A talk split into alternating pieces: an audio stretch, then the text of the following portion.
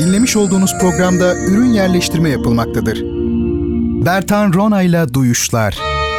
Müzik, sanat, edebiyat, dil, kültür ve hayat üzerine duymak istediğiniz her şey bu programda. Bertan Rona ile Duyuşlar her çarşamba saat yirmi ikide Samsun'un Gerçek Radyosu'nda. Bertan Rona ile Duyuşlar başlıyor.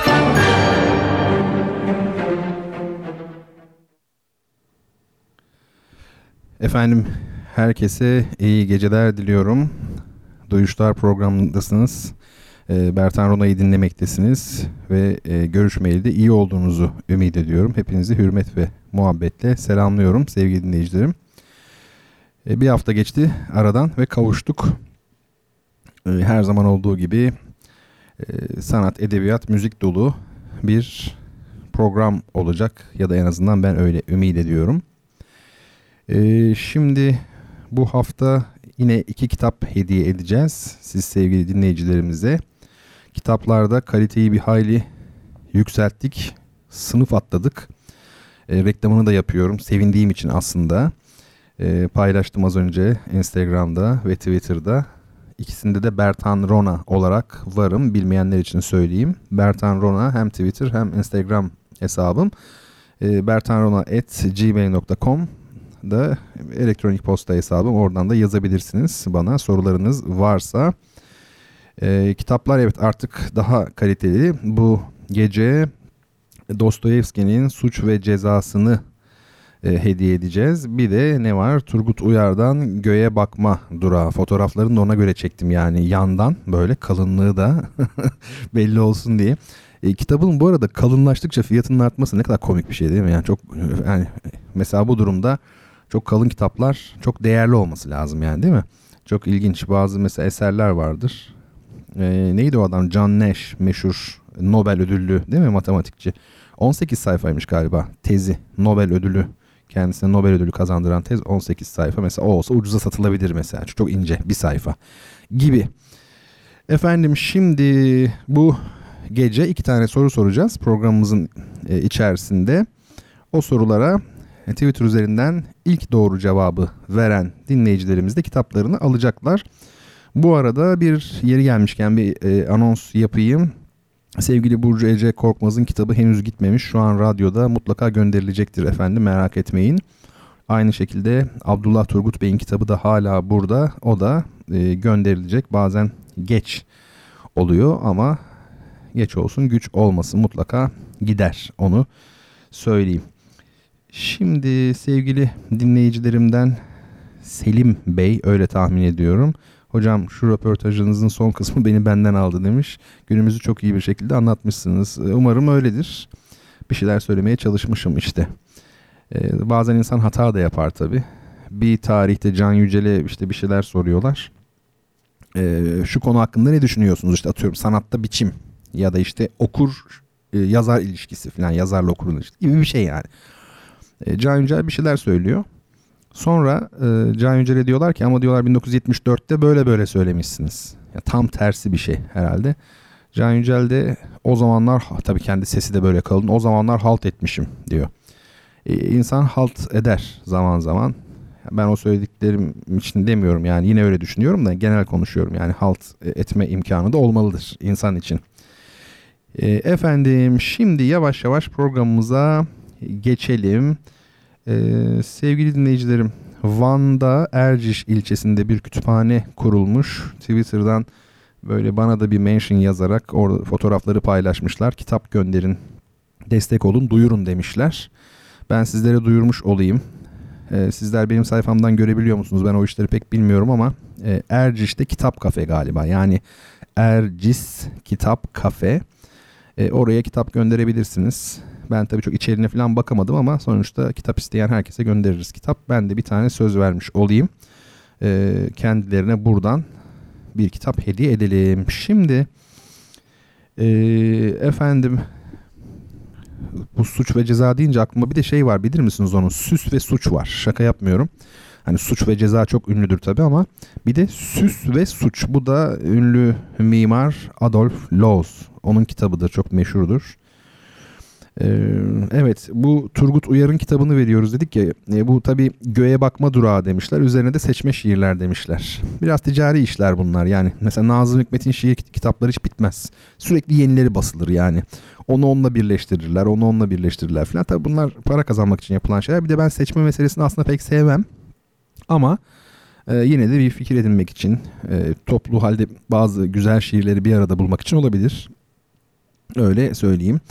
Jenerik müziğimizi de yeniledik bu hafta. Tam detaylı bakamadık. Üzerinde çalışacağız ama nasıl duyuldu bilmiyorum. Belki biraz daha çalışmak lazım. Çok güzel bir müzik aslında. Sensans'dan bir eser. Evet. Şimdi soru soran çok sevgili dinleyicilerim oluyor.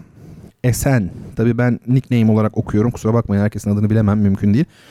E, diyor ki programınızın bir bölümünde sizden Halil Cibran'ı dinlemek mümkün müdür? Geçen hafta sorulan sorular bunlar. Neden olmasın, e, konuşalım tabii. Medusa demiş ki Ahmet Arif'in Leyla Erbil'e mektuplarına yer vermenizi çok ister, isterim. Neden olmasın, tabii olabilir. Şimdi şöyle yapalım. E, programımızın akışını da biliyorsunuz ben genellikle aksatmak istemiyorum.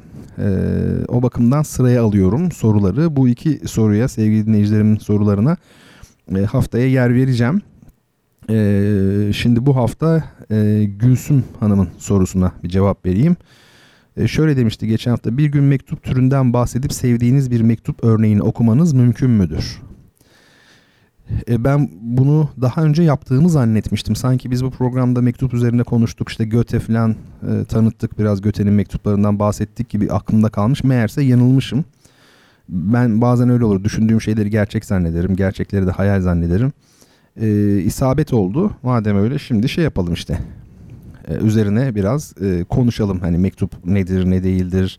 Edebi mektup var mıdır? Nasıl olur? İşte Goethe'nin mektupları ne mene şeylerdir filan gibi e, diyebiliriz. E, şimdi tabii eskiden hani çok klasik bir giriş olacak ama bu haberleşme imkanları e, çok kısıtlı filan. Hep aynı cümle kullanılır ya. Ama hakikaten öyle, mesela mektup yazıyorsunuz. üç haftada gidiyor. Sonra o kişi yazıyor mesela, bir haftada da o yazsa, işi var gücü var, sadece size yazmıyor ki. E, etti bir ay, e bir de gelişi falan, kabaca bir buçuk iki ayda bir mektup, yani haberleşmiş oluyorsunuz. E, ama haberleşme başka, iletişim başka bir şey tabii. O ikisi arasındaki farka dikkat çekmek lazım. Yani bilgiyle informatiğin farklı olması gibi.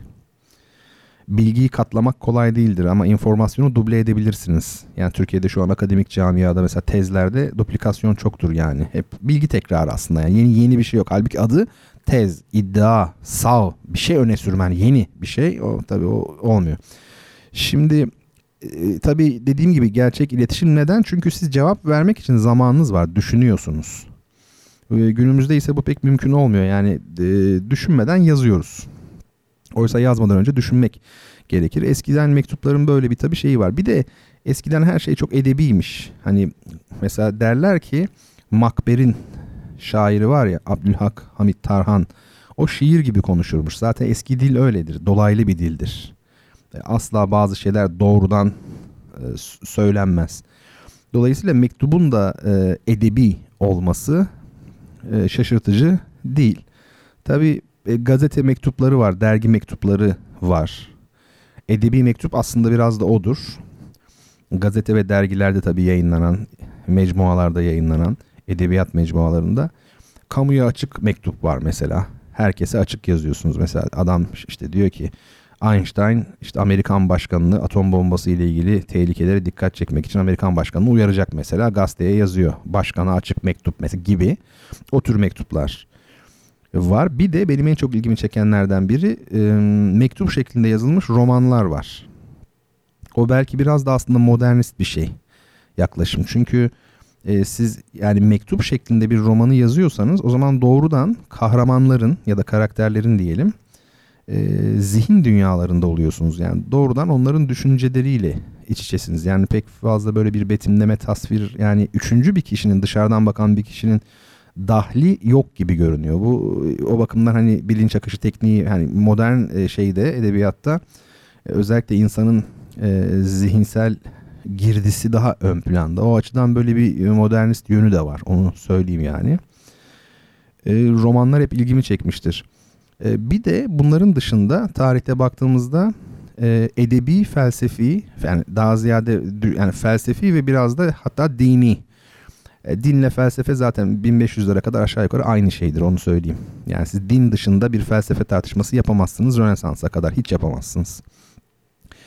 Edebi felsefi e, şeyler mektup şeklinde yazıyor. Mesela vardır ya İmam-ı Rabbani'nin e, mektubatı.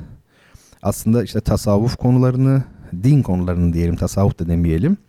Bunları anlatıyor. E, ama mektup şeklinde aslında kendi işte e, mürşidine, bazen müridine, birilerine yani e, gönderdiği mektuplar şeklinde. Siz de oradan okuyorsunuz, düşüncelerini öğrenmiş e, oluyorsunuz. E, tabii romantizm her ülkede çok etkili ama Alman romantizminin bir ayrı yeri var. Ve Alman romantizmi deyince tabii edebiyat ve mektup formu da son derece önemli. E, mesela bu şimdi size tanıtacağım kitap vardı, şeyden yine görebilirsiniz. Resmini paylaştım, fotoğrafını. E, Goethe'nin Seçme Mektupları. Şimdi Goethe hayatı boyunca on dört bin mektup yazmış yaklaşık olarak, öyle tahmin ediliyor. Kitabın arkasında dört bin demişler. O yanlış olmuş o. İçeride on dört bin diyor. Baktım böyle bir garip bir olabiliyor, böyle dizgi hataları falan. E, Can Yayınlarından çıkmış bir e, kitap. Buradaki seçmeyi e, yapan kişi aynı zamanda kitabı Almancadan çeviren Melahat Togar. E, bu güzel bir kitap. Ben bunu konservatuvarda okurken almıştım. E, çünkü o bir çevre. Yani sadece edebiyatçılar yok. İçinde müzisyenler de var tabii. Goethe'nin çevresi içerisinde Zelter var, işte Beethoven'a yazdığı mektuplar var. Birazdan okuyacağım zaten size. Dolayısıyla e, ilgimi çekmişti. Çok güzel bir e, kitap. Arkada bir şeyler yazıyor. Hadi kitabı size tanıtayım dedim ama bu kadarla yetinelim biz. Tanıtmış olayım ben. Çünkü okuyacağım mektuplar uzun, şimdi size mektup okuyacağım. Hani edebi mektupsa alın size edebi mektup. Bundan daha edebisi düşünülemez herhalde. Yani çok acayip. Düşünülebilir de bu çok orijinal. Neden orijinal? Başka bir kitaptan okuyacağım. Onu fotoğrafını çekmedim. Cevat Memduh Altar'ın Sanat Felsefesi Üzerine diye, çok alakasız aslında mektupla, bir kitabının arkasında. Tabii Cevat Memduh Altar e, müzikolog diyelim hadi e, olduğu için, ayıp da olmasın, müzikolog tabii ki, e, o kitabın arkasına koymuş. Bu e, mektuplar kimden kime? Şimdi ben size iki mektup okuyacağım uzunca. Dikkatle dinlemenizi öneririm. Çünkü böyle mektup bir daha duyamazsınız. Ancak kitabı almanız e, gerekir. O da şöyle. Goethe ve Bettina Brentano. Goethe'nin arkadaşı. İşte aralarında bir aşk olup olmadığı da hep tartışılmıştır. E, bir hanım. Genç bir hanım. Tabii yazar o da. Bettina Brentano. E, o Viyana'da Beethoven'la tanışıyor. Beethoven'ın evine gidiyor ve biraz işte müzik dinliyor filan, şu bu Beethoven'dan. Sonra Beethoven kendi sanat düşüncelerini anlatıyor yürüyüş yaparken Brentano'ya. Ve Brentano bütün bunları olabildiğince aklında tutmaya çalışıyor. Sonra Goethe'ye mektup olarak yazıyor bunu. Önce bunu okuyacağız. Yani Bettina Brentano'nun Goethe'ye mektubu. Daha sonrasında ise Goethe'nin cevabı mektubu. Bakalım neler olmuş, çok acayip. Ee, şimdi. Şimdi Bettina Brentano'dan Goethe'ye. Viyana yirmi sekiz Mayıs bin sekiz yüz on.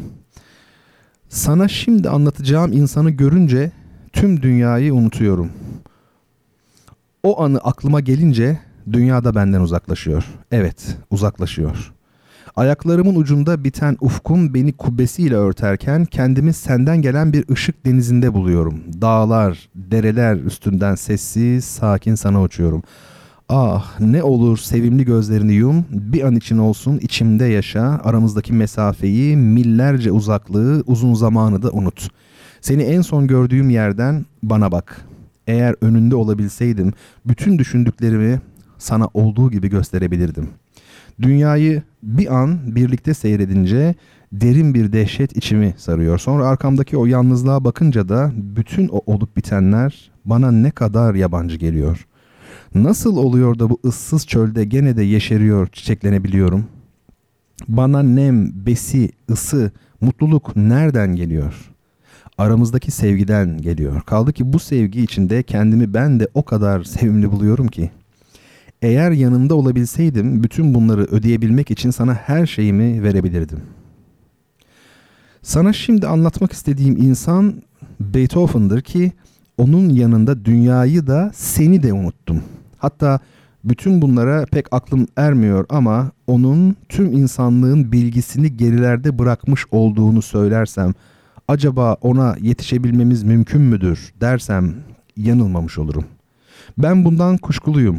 Ruhumdaki o güç, o yüce giz onu en yüce kemale erişme yolunda olgunlaştırıncaya kadar onun sadece yaşaması, evet onun en yüce amacına ulaşması gerek. İşte o zaman bizleri gerçek mutluluğa bir basamak daha yaklaştıracak olan tanrısal bir bilimin anahtarını elimize verecektir. Şunu açıkça söyleyeyim ki doğal bilincin özü olan tanrısal sihre inancımı sana borçluyum. Beethoven da sanatında aynı sihirle uğraşıyor. Onun sana bu konuda vereceği her şey sadece o sihirdir. Onun her işi yüce bir varlığın kuruluşudur ve böylece Beethoven da kendini yeni bir duygusal özün yaratıcısı olarak tanıyor. Ne demek istediğimi ve gerçeğin ne olduğunu artık bütün bu söylediklerimden sen kendin bulup meydana çıkaracaksın. Kim onun yerini doldurabilir? Onun yaptıklarını kimden bekleyebiliriz?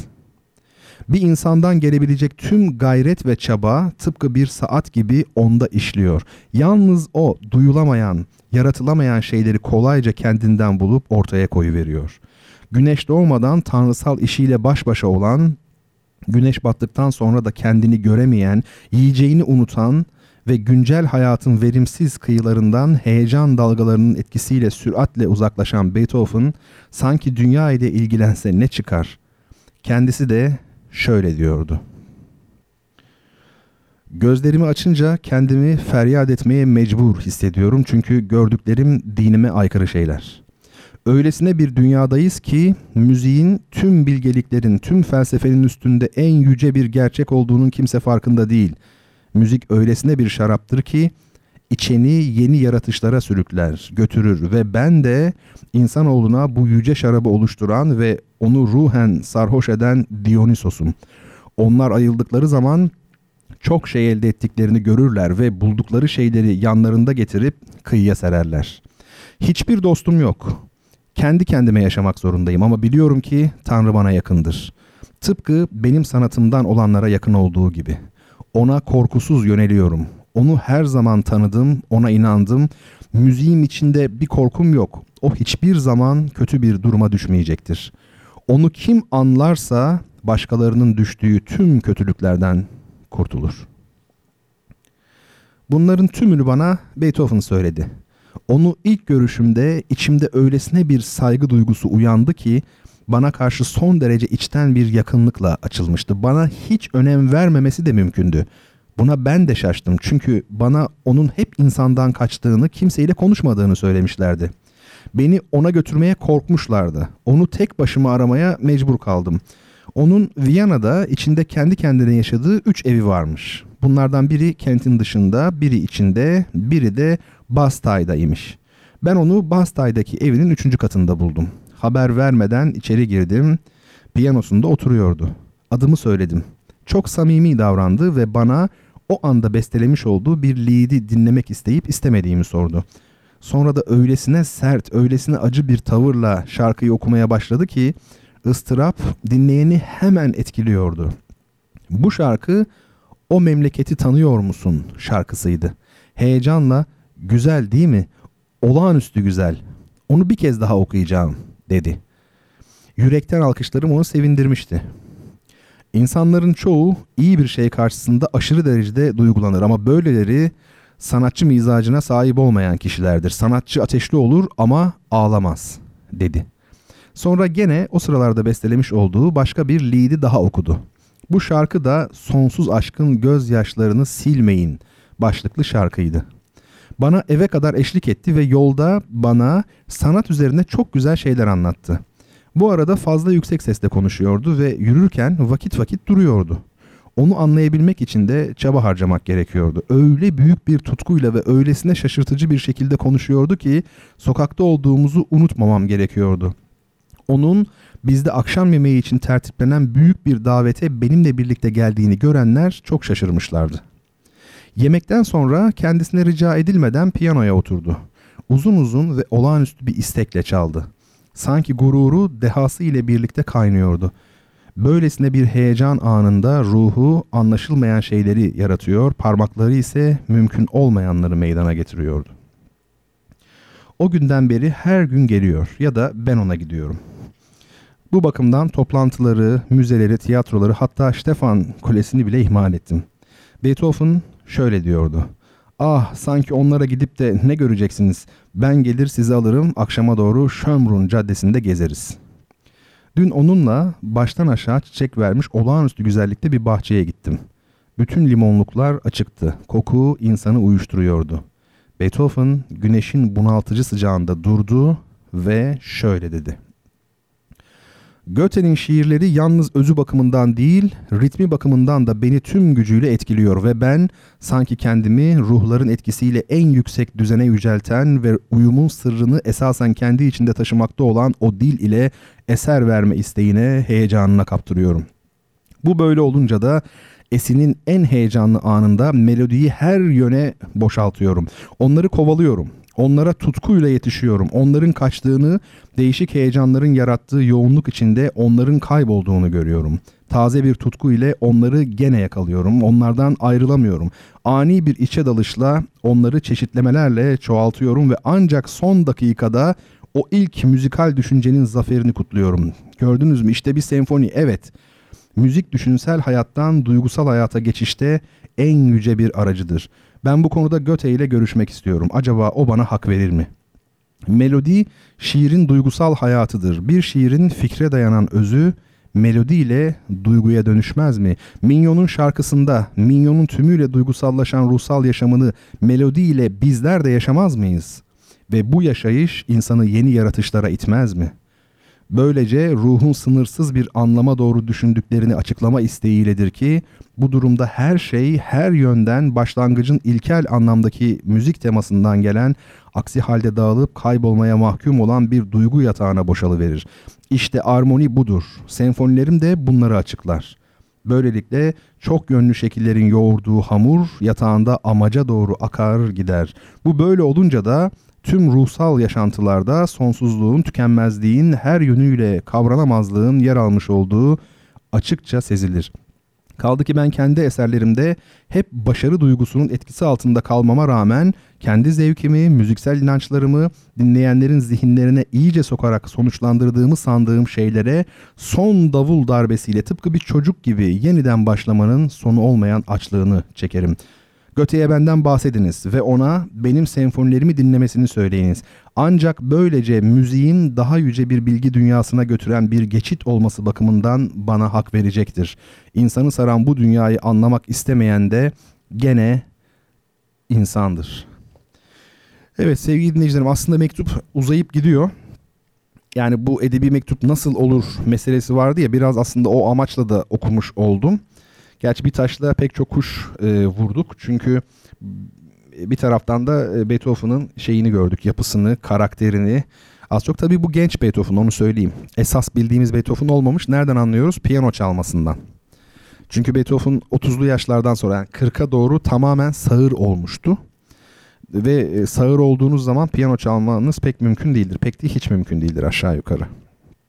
E, şaşırtıcı değil mi? İnsanlar şey zanneder, yani birisi sağır olduğu zaman piyano çalar ama beste yapamaz diye düşünür. Tam tersidir. Ee, ama doğuştan sağır olmayacak tabii. Yani sonradan bir işitme kaybı yaşarsa bir insan, sağır olursa beste yapabilir. Ee, ama piyano çalması e, pek mümkün değil. Şimdi e, siz Goethe'nin kitabını bence edinin, alın. Gayet e, güzel bir şey e, kitap. Bu Cevat Memduh Altar'ın kitabının sonunda da dediğim gibi bu tür mektuplar var. Bundan daha edebi, felsefi bir dil yoktur herhalde. Efendim, şimdi ilginç bir şey yapacağız. Hani hatırlarsınız belki, şiir analizleri yapmıştık, resim analizi yaptık bir iki tane şeyde bu program çerçevesinde. Onları da Instagram sağ olsun. Şimdi şöyle bir şey yapacağız. Ee, Instagram'da paylaştığım, Twitter'da da yönelttim onu. Ee, dört tane fotoğraf var. Bunun dördüncüsünde böyle bir şiirimsi, şiir demeyelim de ona, manzum bir şeyler var değil mi? Görüyorsunuzdur. Yanında da şeyler var. Ee, parantez içinde de rakamlar, yani dürasyon. Şimdi biz müzik dinleyeceğiz. O gördüğünüz parantez içindeki rakamlar da müziğin saniyeleri ve dakikaları. Ee, sevgili Muhammed Ali Kızılyer dinleyicilerimizden bir gün bana Twitter'dan bir mesaj atmıştı. Mesajda işte hocam hani bunu konuştuk galiba burada. Ee, ben bazı şey YouTube'da bir şeyler buldum diyor. Hani bir müzik çalıyor mesela senfoni. Onu böyle görselleştirmişler işte notalarına göre yukarı çıkıyor aşağı iniyor filan. Ben de demiştim ki yani onu izlerseniz esas siz müziği tam dinleyemezsiniz. Çünkü müzik bir görsel yaratma işidir. İnsanın kafasında bir hayal kurmasıdır. O bakımdan şimdi bir deneme yapacağız. Boşa gitmemesi için sizden isteğim e, kronometrelerinizi hazırlamanız lazım. Yani bu, bu emin değilim yapabilecek miyiz bilmiyorum. Yani şöyle şimdi mesela siz e, kronometre olarak hazırlayacaksınız veya işte saat neyse. Müzik çalmaya başlayacak burada dinleyeceğimiz müzik ve e, orayı okuyarak hangi dakikasında ne olduğu bir kadınla erkeğin bir şeyi gibi bir aşkı gibi. Çünkü iki tane müzik fikri var dinleyeceğimiz şeyin parçanın içerisinde gerçekten.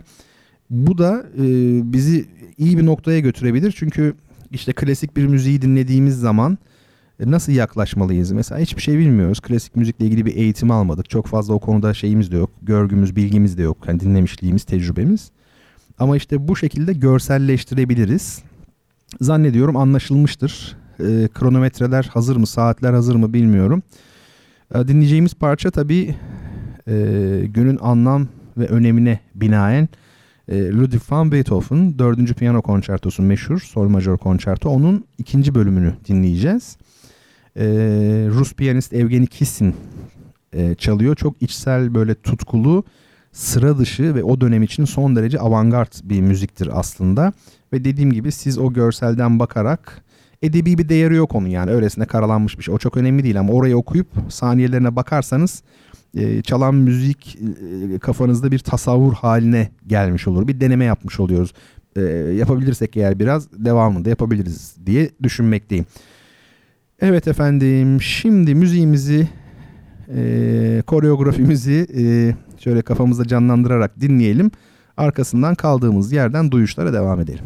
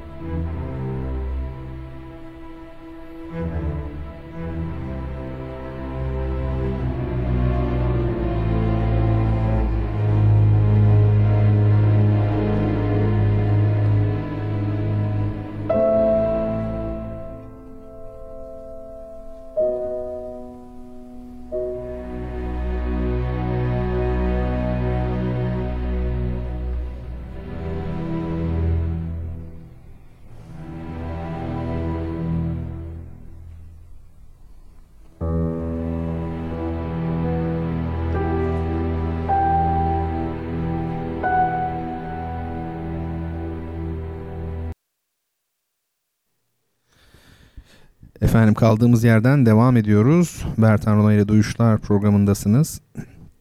Az önce ilginç bir deneme yaptık. Pek aksülamel almadım. Acaba e, çok fazla muvaffak olamadık mı bilmiyorum ama e, bu dinlediğimiz müzikle o dakikaları takip ederek kafamızda ilginç bir tasavvur imkanı söz konusuydu. Yapanların yanına kar kalmıştır diyelim ve devam edelim. Geçen haftadan sevgili dinleyicimiz Abdullah Turgut Bey şöyle bir soru sormuştu. Daha doğrusu daha da önceki haftalardan. Sizden biraz kendi alanım olan mimariyi dinlemek isterim kıymetli hocam. Bazen programda bahsediyorsunuz ama biraz daha detaylı konuşmanız çok hoş olabilir. Günümüzdeki mimari anlayış, yatay dikey mimari, toplu konutlar gibi konular ele alınabilir demiş. Tabii yani e, imkanlarımız ölçüsünde, zamanımız ölçüsünde konuşabiliriz. E, şimdi bütün şeyleri e, sanat e, dallarını, branşlarını düşünürken aslında bütün üst yapısal kurumları düşünürken bence e, mevcut üretim ilişkilerinin çok büyük etkisi var. E, bunu unutmamalıyız. Yani bir kere bin beş yüz bin altı yüzlerden itibaren hani tarihi şöyle sağa ve sola doğru yani geçmişe ve geleceğe doğru bugüne doğru ayıracak olursak araya büyük bir duvar koymamız lazım. Nedir o duvar? E, o duvar serbest pazar ekonomisidir yani kapitalizmdir, e, modernitedir. E, şimdi e, bu modernite o kadar büyük bir duvardır ki e, her şeyi baştan aşağı yani A, A'dan Z'ye E, değiştirmiştir. Bambaşka dünyalardan söz ediyoruz yani bin beş yüz öncesiyle günümüz açısından bakacak olursak. Ee, ş- tabii ben şunu söylemiyorum ya bu bu dönem çok kötü bir dönemdir, şöyledir, böyledir. Her şeyi bırakalım, hiç e, mücadele edilmesin. Yani şehirler güzelleştirilmeye çalışılmasın, daha iyi bir mimarinin peşinden gidilmesin falan. Hayır öyle bir şey demiyorum. Tabii ki bu konuda yine e, şeyde bulunulsun. E, mücadelede e, bulunulsun. Ee, ama ben çok çok iyimser değilim bu konuda. Yani vaz- vaziyeti bilmekte fayda var. En azından o şekilde başlamak lazım. Bilerek başlamak lazım. Şimdi bu dikey mimari meselesi herhalde işte Babil Kulesi hikayesinden beri var olan e, dikey mimarinin hep eleştirildiğini biliyoruz. Değil mi? Çünkü işte Babil Kulesi öyküsünde bir daha tufan olursa diyor insanlar bir kule yapalım, o kulenin tepesine çıkalım da kurtulalım yani. Aslında bir anlamda Tanrı'ya meydan okuma meselesi. O bakımdan tabii e, dikey mimari, yükseklik hep e, kibirle, e, Tanrı'ya meydan okumayla ilişkilendirilip tabii e, eleştirilmiştir. Ama bir taraftan da şunu biliyoruz. Aslında o Babil Kulesi denilen kulesi bir tür e, zigurattı. Yani bunun işte Arapça zuhurat kelimesiyle yani yerden zuhur etme anlamında yani tasavvuftaki zuhurat değil de yerden zuhur etme anlamıyla var ya zuhurat, ziguratın onunla ilgili olduğunu söyleyenler var ama biraz halk etimolojisi oluyor herhalde. Yani bu e, Babil Kulesi denilen yapı bir tür zigurattı. Yani dört tarafında merdivenler olan ve yukarıya çıktığınızda işte kutsal güçlerle iletişim kurduğunuz bir tür şeydi. Yapıydı. Aslında bu yüksek noktalarda Tanrı ile iletişim kurma hep vardır. Mesela Hazreti İsa Zeytin Dağı'nda, Hazreti Musa Sina Dağı'nda, işte Hazreti Muhammed Hira Dağı'nda hep bildiğimiz e, şeyler bunlar. E, şimdi bir taraftan da böyle olur biliyor musunuz? Bir din gelir, diğer geçmişteki dinin kutsallarını alt eder. Mesela Zeus değil mi? Aslında bir e, tanrı ama ondan evvel Titan soyu vardı. Onları alt ettiler ve Titanlar şeytanlara dönüştü, kötülendi. Bu da ayrı bir şey. Neyse. Şimdi moderniteyle özellikle sanayi devrimiyle yani bu ikincisi bence daha önemli. Sanayi devrimiyle beraber tabii yüksek binalar yapılır oldu. Bunun şüphesiz e, sosyopsikolojik arka planı vardır. Ama ben e, öncelikle ekonomik açıdan bakmaktan yanayım. Yani dar alana çok kat sığdırıp daha çok para kazanmak. iki kere iki dört. Yani bu kadar basit. Öyle değil mi? Yani biz geçen de öyle bir şey yazdım galiba Twitter'a. Yani tarihe sadece anlam düzeyinde bakıyoruz biz. Yani Türkiye'de çok moda bu. E, Türk aydınının da en büyük handikapıdır bence. Tarihe sadece mana düzeyinde bakmak manasızlığı getiriyor bir süre sonra. Çünkü olayların maddi, toplumsal, reel e, sebepleri var. Anlatabiliyor muyum? Yani işte atıyorum zenciler daha çok suç işliyorsa Mesela bir bakın bakalım, zenciler daha mı yoksul? E daha yoksulsa bir sebebi var veya işte intihar oranı bir ülkede daha fazlaysa dikkat çekici bir şekilde mutlaka onun yani sebebi olmalı. Bunu sadece biz böyle bir takım ideal yani düşüncelerle açıklayamayız. Yani mutlaka nesnel bir zemini, ayağını yere bastığı bir toprak olması gerekiyor. Dolayısıyla yani dikey mimari işte dediğim gibi çok para kazanmak vesaire vesaire. E, tabii bu arada siz dikey mimariyle birlikte topraktan uzaklaşıyorsunuz. Bunun getirdiği e, sorunlar çok fazla. Mesela Uzak Doğu filmlerini izleyin. Mesela Kagemusha, Akira Kurosawa'nın filmi ya da işte Oten's, e, Yedi Samuray falan, o tip filmlere şöyle bir bakın. Ran. E, hep e, Uzak Doğulular böyle yerde otururlar biliyorsunuz. Yani toprakla e, bağ kopmamış o kültürde. Sürekli yerde oturma, sürekli. Hareketleri de yerdedir ama. Yani kızdıkları zaman sağına dönüyor, soluna, soluna dönüyor falan ama o bağdaş pozisyonunu hiç bozmuyor falan. Toprak önemli o bakımdan. Şimdi topraktan da uzaklaşmış oluyorsunuz siz yükseldiğiniz e, zaman. Aslında bir anlamda da tabii olandan medeni olana doğru gidiyorsunuz. E, şimdi e, şöyle devam edelim. E, Türkiye'de ben mimari olduğunu düşünmüyorum. Çok ağır oldu belki bu. Şimdi belli sanat dallarına dışarıdan e, bir takım yorumlar getiren insanlar olur. Mesela bir zamanlar bir zat-ı muhterem de şey demişti. E, Türk beşleri yerine Türk leşleri diye. Çok çirkin, çok ayıp tabii. Hani Türk beşleri dediğimiz bizim bestecilerimiz var. Ahmet Adnan Saygun, Necil Kazım Akses, Ulvi Cemal Erkin, Cemal Yıhtırı, Hasan Ferit Alnar. E, ölmüş insanlar olması nedeniyle bile hani sırf o yüzden bile olsa böyle konuşulmaz. Türk leşleri diye. Çok da müzik e, bildiği için bunu söyleyen kişi çok gerçekten. E, ama hak ettiği cevabı da almıştı. O leşlerden birinin parçası çalınırken piyanonun başına otursan notanın sayfasını çeviremezsin demişti. Çok doğru tabii yani notayı takip edemezsin. O leş dediğin adamların eserinin sayfasını çeviremezsin. Yani piyanist çalarken sana deseler ki sayfasını çevir yani yeri geldikçe onu okuyamazsın sen. Anlatabiliyor muyum? O yüzden hani başka disiplinlerde için konuşurken dikkatli olmak lazım. Ben de şimdi hani mimari Türkiye'de yoktur derken e, kastettiğim bir şey var. Tabii ki vardır. Ben ulusal mimarlık akımlarını da biliyorum. Cengiz Bektaş'tan Doğan Kuban'a kadar da biliyorum. Turgut Cansever'den filancaya kadar da yani e, bilmeyen biri değilim. Ama yoktur derken e, şunu e, kastediyorum. E, şimdi bizim nüfusumuzun çok büyük bir kısmı e, gelir düzeyi düşük insanlardan oluşuyor. Yani refah içinde yaşayan bir toplum değiliz. E, şimdi hal böyleyken çok çok küçük bir e, kısımda kısa yoldan zengin olayım hani derdindeyse eğer e, böylece yüzde yüzü bulmuş olduk. Yani e, böyle bir e, ülkede biz mimarinin gelişmesini nasıl bekleyebiliriz? Mimari nasıl gelişir? Çok büyük zenginlik olacak. Osmanlı'da mimari niye çok yüksekti? Artı değer vardı çünkü. Yani Osmanlı elli yıl hiçbir şey üretmese yiyeceği kasada para vardı yani öyle söyleyeyim. O zaman ne oluyor tabii siz sanata yöneliyorsunuz. Bedi zevklere yöneliyorsunuz. Efendime söyleyeyim. E şimdi bugünkü Türkiye'de bunlara yönelme imkanı var mı? İnsanların çok daha başka kaygıları var. Dolayısıyla e, ben zenginleşmek lazım. Öncelikle e, zenginleşmek e, gerekiyor. Bir de şu var. Her dönemin kendi tasavvuru var. Bir sanat anlayışı var. Mimari kuralları var, protokolleri var, e, formları var yani biçimleri var. Bunun üzerinde şekilleniyor. Yani Roma İmparatorluğu'nun mimarisini köleci toplum düzeninden ayırt edemezsiniz. Şehirden, şehir kavramından, forumdan ayırt edemezsiniz e, falan filan. Osmanlı'yı da kendi koşullarına ayırt etme imkanı yok. Şimdi e, Cumhuriyet döneminde bu tasavvuru oluşturma imkanımız kalmadı bizim. Çünkü biz artık doğu olmaktan vazgeçtik. E, batı da olamadık. E, böyle arada kaldık. Çok acayip. Dolayısıyla bizim kendine has kurallarımız, formlarımız, protokollerimiz olmadı, olamadı. Mesela ben size bir, bir şey sorayım. Şimdi mesela camiler var, camilerimiz var, yapılıyor. Neden Osmanlı'daki camilerdeki plan, form, şema yani o kubbeli yapı falan niye bu taklit ediliyor? Mesela niye bugüne özgün bir tasarımımız yok? Osmanlı onu kendi tasarladı, kendi üretti.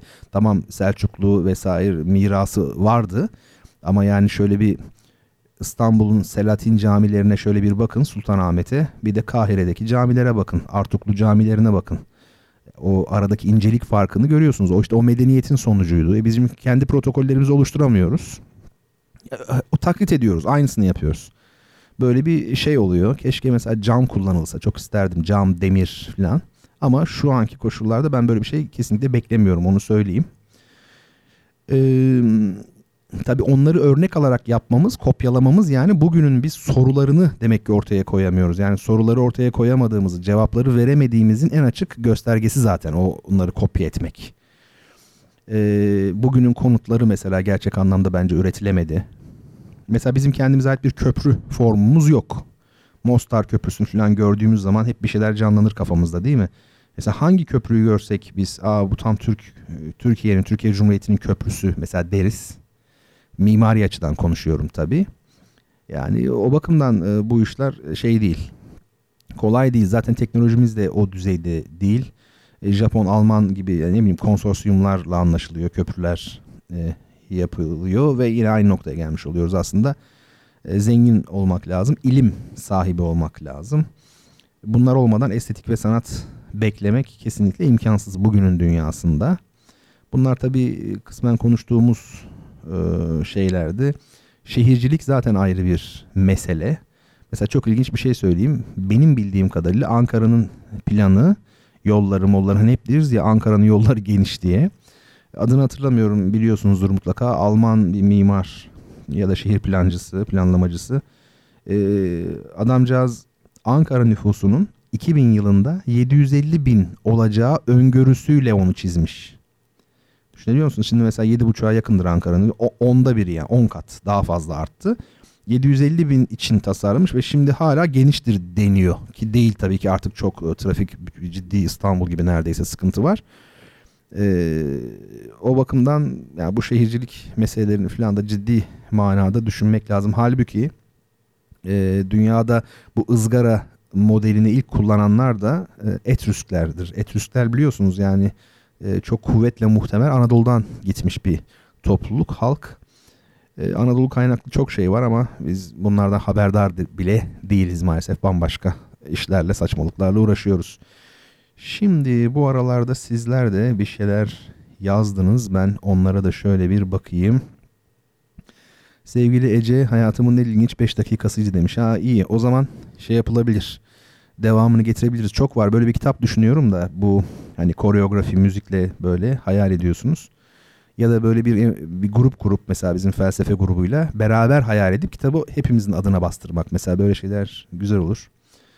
E, Medusa... Kronometreyle dinledim, çok keyifliydi demiş. Öyledir gerçekten. Haftaya da sizin sorularınıza cevap vereceğim. Sevgili Duygu, Duygucuğum nasılsın? İyi olduğunu ümit ediyorum. Nasıl gidiyor mecburi hizmet işleri? Hocam saliseler notalarla nizam içinde dans etti. İlginç bir dinleti, görselleştirme oldu demiş. Eyvallah. Nöbet e, akşamlarında, gecelerinde böyle koreografiler gönderirim sana da. Evet, şimdi devam edelim. Bakın şimdi size çok acayip bir şey okuyacağım. Ne o? Ee, Oscar Wilde'dan bir şiir. Ama şiir deyince böyle nasıl anlatayım? Çok gündelik dilde, konuşma dilinde ve e, şey bir şiir. Çok etkili bir şiir. Normalde şiir çevrilmez. Ben şiirin çevrilebileceğine inananlardan değilim. E, değilim derken yani hiç çevrilmez demiyorum. Tabii ki çevirirsin ama o olmaz yani, o lezzeti e, aktaramazsın. Zaten e, şöyle derler her zaman, bir e, şiiri, bir manzumu daha doğrusu başka bir dile çevirmeye çalış. Çeviremediğin neresi varsa işte şiir olan orasıdır derler. Ve çok da doğru. Nazım Hikmet de tam tersini düşünüyor. Şiir çok iyi çevrilebilen bir formdur diyor ama tabii Nazım onu başka kaygılarla söylüyor. Ben biliyorum e, onu. Ben katılmıyorum ona. Şiir bence çevrilemez. Bu şiir o kadar iyi ki, e, iyi derken yani e, lirik şiir değil, daha ziyade böyle bir e, hikaye ettiği için, anlatım ön planda olduğu için belki de çevrilmiş. Tabii burada çevirmenin de şeyi var, e, katkısı çok büyük. O bakımdan güzel olmuş. Oscar Wilde beni şu açıdan her zaman etkiler. İki sebep. İki şey gelir benim aklıma Oscar Wilde deyince, eserleri dışında. Bir tanesi aforizmaları gelir. Bir, bir tanesi de hem e, bir anarşist hem de aşırı dindar oluşudur. Bu olabiliyor. Yani Dostoyevski'de de var mesela. Bir taraftan varoluşçuluğu önceleyen bir yazar olduğu hep söylenir. İşte insanın ontolojik sorunları, işte varoluşsal sorunu, bir de düzeni reddeden bir şey de vardır her zaman Dostoyevski'de. Dostoyevski'nin karakterlerini şöyle bir düşünün. Öyle değil mi? Yani bugün de zaten Raskolnikov'u vereceğiz, Suç ve Ceza. E, dolayısıyla Dostoyevski'de bir taraftan anarşizan bir yön ama bir taraftan da koyu bir Hristiyan. Şey de öyle işte, Oscar Wilde de öyle. Oscar Wilde'da da ama ondaki e, anarşizm biraz daha fazla. İki tane güzel sözünü çok severim. Zaman zaman paylaştığımda olmuştur eminim. Şöyle demiş: yankı kaynaklandığı sesten daha güzeldir. İşte bu doğrudan e, bir anarşizm bana göre. Yankı, yani bir sesin yankısı kendisinden daha güzeldir diyor adam. Bir de azizlerin geçmişi vardır ama günahkarların geleceği. Hakikaten de öyle değil midir yani, günahkarların geleceği? Bizim peygamberimiz ne demiş? Bir siz günahsız bir, bu galiba, galiba hadis-i kutsi bu. Ee, peygamberin sözü değil de, siz günahsız bir kavim olsaydınız sizi helak eder, yerine günah işleyip sonra tövbe edeni getirirdim. Bu ne diyor? Azizlerin geçmişi vardır ama günahkarların geleceği. Hakikaten de en üst noktaya geldiğinizde e, tabii şey gibi oldu bu. Bir yer kalmıyor gidecek. Hani Cumhur, Fransız Cumhurbaşkanı'na demişler ya, mesleğinizden memnun musunuz? Hayır demiş. Neden demişler? E, geleceği yok demiş. Şimdi belli bir noktadan sonra da zaten gelecek olmuyor. De böyle e, bir şey. Tabii bir de Oscar Wilde deyince Zalome gelir. Sizin de aklınıza bundan sonra bunlar gelsin. Üç tane aforizmaları. Anarşizmle dindarlık e, bir birlikteliği. Bir de Zalome e, adlı piyesi. Bu da Richard Strauss, Alman besteci. Onun e, Zalome operası vardır meşhur. Tabii Strauss deyince bakın bunları karıştırmayın. Bu şey var ya hani Strauss'lar, yani Viyanalıdır esas o Johann Strauss. Sizin hani bildiğiniz esas Strauss olarak bildikleriniz dört tane Strauss. Baba, oğul, amca, yeğen falan, hepsi böyle akraba. Onlar vals yazmıştır. Yani hani bu yılbaşı bir Ocak'ta falan N T V falan veriyor ya işte şey e, New, e, Viyana Filarmoni vals çalıyor falan. Ya böyle parlak dans müziği, salon müziği, vals kralı, yani operet yazmış. Özellikle de vals yazmış insanlar bunlar yani. Johann Strauss, Joseph Strauss filan falan. Bu Zalome'yi opera olarak besteleyense bir de başka Strauss var. O Alman, yani Avusturyalı değil, Münihli Richard Strauss. Bu çok büyük bir besteci. Yani diğerleri de tabii şey, vals açısından önemli ama hani ağırlığı itibariyle o Strauss'larla mukayese edilemeyecek biridir Richard Strauss. Onun da e, operası var Zalome, yani Oscar Wilde'ın metni üzerine yazmış. Tabii bir libretistin kalemi dokunmuştur. Şimdi e, Oscar Wilde'ın en ünlü eseri olan belki de Reading Zindanı Baladı. Yani Reading Zindanı Baladı, Balat. Bir şiir formu biliyorsunuz. Kendisinde kaldığı bir hapishane Oscar Wilde'ın, yanlış hatırlamıyorsam. Bunu mutlaka duymuşsunuzdur. Herkes öldürür sevdiğini gibi ünlü bir e, cümle var bunun içerisinde. Şimdi şöyle bir o şiiri bir hatırlamaya çalışalım. Çok uzun bir şiir. Bazen şey yapıyorum ben. E, hem zamandan kazanmak için hem de merak ettirmek için. Bundan sonrasında siz bulun, okuyun diyorum. Birkaç bölüm en azından okuyalım. Çünkü kitabın yarısı neredeyse. Şöyle diyor Oscar Wilde. E, Reading Zindanı Baladı. Herkes öldürür sevdiğini. Kırmızı ceketini giymiyordu. Kan ve şarap da kırmızıydı çünkü. Ve kan ve şarap vardı ellerinde. Onu bulduklarında ölüyle, zavallı ölü kadınla, o çok sevdiği ve yatağında öldürdüğü. Yargılananların arasına geçti. Üzerinde eski püskü gri bir kıyafet, başında ise bir kasket ve sanki neşeyle adım atarak, ama görmemiştim hiç böyle bir adam, güne bu kadar dalgın bakan. Görmemiştim hiç böyle bir adam, böylesine düşünceli gözlerle bakan, küçücük bir tenteye, rengi mavi, mahkumların gökyüzü dediği ve süzülen her buluta gümüş yelkenli. Acı içindeki ruhlarla yürüyordum. Başka bir alandaki ve merak ediyordum, bu adamın suçu çok mu büyüktü ya da önemsiz? Arkamdan bir ses fısıldadı usulca. Asılacak bu herif yakında. Yüce Tanrım, zindanın duvarları sallanmaya başladı sanki birden ve gökyüzü tepemdeki kızgın çelikten bir başlık sanki. Ve ben de acı içinde bir ruh olsam da acılarımın hepsi uçup gitti. Biliyordum nasıl bir düşünce hızlandırdı adımlarını ve neden cıvıl cıvıl bir güne bakıyordu bu denli düşünceli gözlerle. Adam öldürmüştü sevdiğini ve ölmek zorundaydı bu yüzden işte. Ancak herkes öldürür sevdiğini, duymayan kalmasın. Kimi bunu sert bir bakışla yapar, kimi de pohpohlayıcı bir sözle, korkak bir öpücükle öldürür, cesur ise kılıcıyla. Bazıları gençliğinde öldürür aşkını ve bazıları yaşlılığında. Kimi şehvetin elleriyle boğar, kimi de altının elleriyle. En kibarı bıçak kullanır çünkü böylece ölü çok çabuk soğur. Kiminin aşkı kısa sürer, kimininki ise çok uzun. Kimileri aşkı satar ve kimileri satın alır. Bazıları bu işi gözyaşlarıyla yapar ve bazıları bir iç bile geçirmeden. Herkes öldürür sevdiğini. Ancak herkes ölmez bu yüzden. Nasıl, çok heyecanlı değil mi? Ben çok yani ben az değilim ya. Öyle bir yerde kestim ki biliyorum. İşte bu da şey olsun, gıcıklığım olsun. Yani işte bulun kardeşim. Oscar Wilde, söylüyorum, Reading, okuma var ya, Reading, aynen öyle, Reading Zindanı Baladı. Ünlü bir şiir, İngilizcesini de bence bulun. İngilizcesi olanlar, iyi olanlar oradan da okuyabilirler. Ee, falan filan yani böyle. Hadi şimdi biz şey yapalım, şu sorumuza gelelim. Kitap hediyesi, o fotoğraflar var ya paylaştım, oradaki ilk fotoğrafta görülen kallavi, değil mi? Tam böyle kaç sayfaymış bu? Oh, yedi yüz sayfayı bulan Dostoyevski'nin Suç ve Cezası geliyor. Ona göre yani öyle bir soru. Hazır mıyız?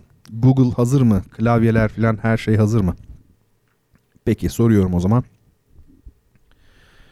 Ha, bu arada önce müziği anons edeyim. Çünkü siz sanki dinlemiyorsunuz gibi bir hisse kapılıyorum ondan sonra. Hemen bu parçayı, yani sorunun cevabını ararken. Müziği söyleyeyim. Moon River var ya meşhur. Ama Louis Armstrong'dan değil. Bu parça tabii Johnny Mercer'in meşhur parçası. Müzik Henry Mancini. Pembe Panter'in de bestecisi ya. E, Fatih Erkoç söyleyecek. Vokalde Fatih Erkoç. E, piyanoda Kerem Görsef. Basta Kaan Yıldız ve davulda Cengiz Baysal. Bir de canlı performans. Onu da belirteyim. Ve e, soruma geçeyim. onuncu ve on birinci yüzyıllarda yaşamış. Hukuk, hadis, usul, milletler, dinler, tarih, soy bilimi, siyaset, ilahiyat ve edebiyat gibi alanlarda çalışmış ve dört yüz eser yazmış olan Endülüslü şair, filozof, polemikçi ve hukuk bilgini İbni Hazm'ın aşk üzerine yazdığı ve bazı edebiyat tarihçileri tarafından roman türünün öncülleri arasında gösterilen ünlü yapıtın adı nedir? Yani İbni Hazm yazmış, aşk üzerine imiş ve bazı edebiyat tarihçileri bu eseri roman türünün öncülleri arasında gösteriyor imiş ki herhalde eğer öyleyse bir şeyden, Don Quixote'dan e, yaklaşık beş yüz yıl daha erken olmuş oluyor. Hadi bakalım, müziğimizi dinleyelim. Kaldığımız yerden devam edeceğiz.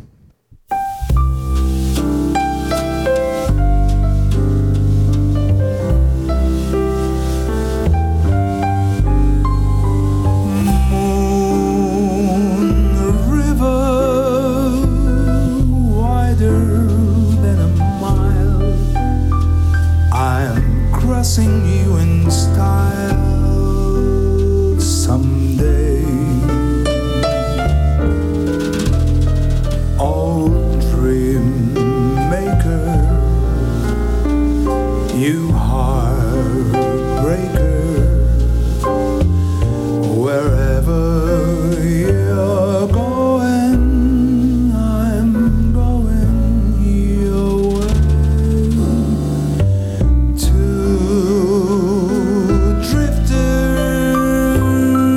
Off to see the world.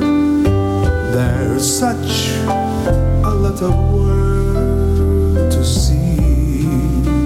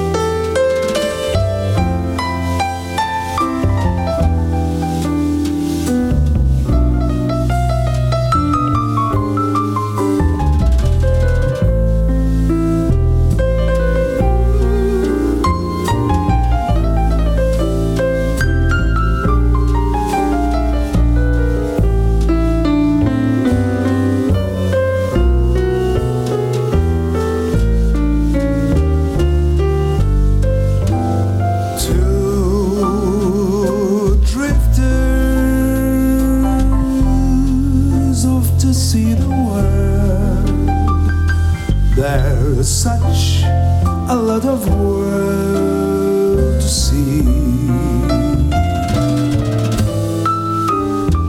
We're after the same rainbows and waiting round the bend.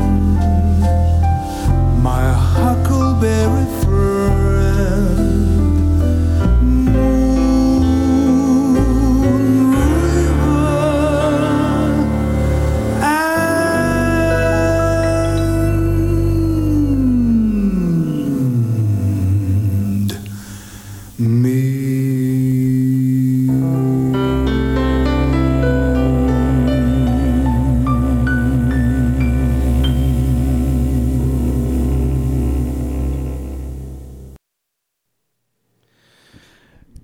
kaldığımız yerden devam ediyoruz. Genellikle soruların olduğu kısımlar programımızın hareketlendiği kısımlar oluyor. Ee, tabii iki soru var bu akşam, onu söyleyeyim. Umudunuzu kesmeyin. Ee, kazanamayanlar kazanabilir. Şimdi şöyle bir bakayım ve tabii ki doğru cevabı yazan, yazmayan hiç fark etmez. Ee, herkese çok çok teşekkür ediyorum. Hepinizi şu an beğeniyorum arkadaşlar. Öyle bir şey var ya, beğenme diye. Evet, hepinizi beğendim. Ee, cevabı açıklayacağım tabii ama ee, Selim, sevgili Selim Bey, Bertan Hocam size bir dörtlük yazdım demiş. Neymiş o? Dinleriz her çarşamba radyo gerçeği ve muhabbet besleriz her daim ona. Bizlerin gözünde bir sanat çiçeği, ilmine müptelayız ey Bertan Rona. Tövbe tövbe, alemsiniz ya vallahi, çok duygulandım, çok teşekkür ederim. Sağ olun, böyle yani ne bileyim, demek ki radyoculukta bir süre sonra böyle şeyler de başlıyor. E, alışkın değilim yani, belki kendi hani öğrencilerimden, özel hayatımdan alışkın olabilirim ama burada görünce böyle şeyler hoşuma gitti. Sağ olun, sağ olun. Ya burada sohbet ediyoruz tabii, e, bildiklerimizi paylaşmaya çalışıyoruz birbirimizle. Herkes herkesten bir şey öğrenir. Ben en çok öğrencilerimden öğrenmişimdir. Bunu da edebiyat olsun diye söylemiyorum. Gerçekten öyle. Sağ olun, var olun. Bu dörtlüyü e, saklayacağım. Hatta şu an ekran görüntüsünü alayım. Evet, karşımda bilgisayarım var da. Peki, şimdi Abdullah Turgut Bey doğru cevabı ilk yazan kişi olmuş. Biz geçen hafta ona bir kitap gönderecektik. E, daha doğrusu ikinci kitap olarak gönderecektik. O burada duruyor. Gönderilecektir. Belki de isabet oldu. Suç ve Ceza ile birlikte gönderelim. E, Abdullah Bey'e. Eğer istediğiniz, imzalamamı istediğiniz bir kişi varsa hediye edecekseniz veya siz bunu belirtebilirsiniz. Bu arada ben e, bir kitap da sevgili Duygucuğuma hediye edeceğim. E, yani bana güzel bir haber verdi çünkü. E, kendisini kutluyorum. Kocaman tebrik ediyorum. Her daim önü açık olsun inşallah. Allah'a dua edeceğim. Güzel bir e, kitap da e, ona şey yapacağım, hediye edeceğim. Bana ne olursun bir e, adres yaz. Özel mesajdan sevgili Duygu. Ricam bu. Efendim, şimdi doğru cevap tabii ki Güvercin Gerdanlığı'ydı. Tabii daha evvel belki duymuş olanlar vardır. Yani hakikaten çok özel bir şey, eser. Bu vesileyle aslında ben en çok, yani kitap hediyesi güzel bir şey de, bunların duyulmasına, bilinmesine de şey yapıyorum, seviniyorum. Bundan sonra biraz daha böyle hani az bilinen şeyler sorayım diyorum. Az derken yani Oscar Wilde'ı sormayayım çünkü herkes biliyor Oscar Wilde'ı. Ama mesela Güvercin Gerdanlığı, ha İbn Hazm ve Güvercin Gerdanlığı diye bir şey var demek ki gibi. Şimdi zaten birazdan soracağım ikinci soru da öyle hani her an göz önünde olan bir şey değil ama çok önemli şeyler. Şimdi geçen hafta hatırlarsanız Dünya Satranç Şampiyonluğu'nun başladığı yıllardan söz ettik ve ilk şampiyon olan Wilhelm Steinitz konumuz olmuştu.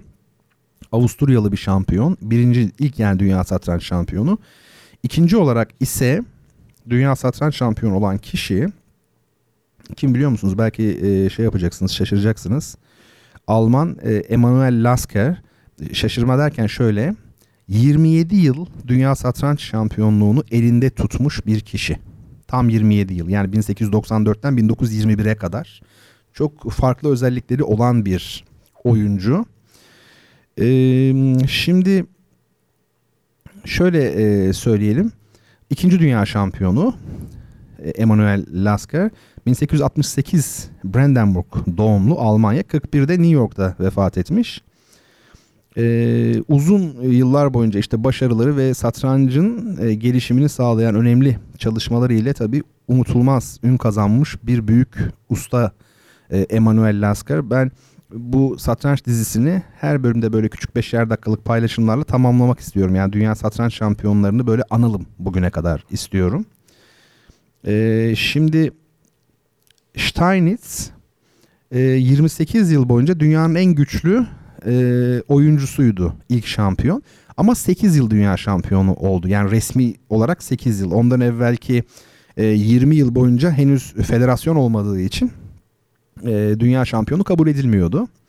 Ancak Steinitz döneminde modern satranç e, şeklinde oynayan bir tek Steinitz vardı zaten, yani o bakımdan rakiplerini çok rahat yenmişti Steinitz. E, Emanuel Lasker yirmi yedi yıl dünya satranç şampiyonu oldu, ama Lasker'in döneminde herkes modern satranç oynuyordu. Yani Lasker'in rakiplerinin her biri e, Wilhelm Steinitz düzeyindeydi. Hatta ondan daha parlak e, oyuncular e, vardı. Onu söyleyeyim.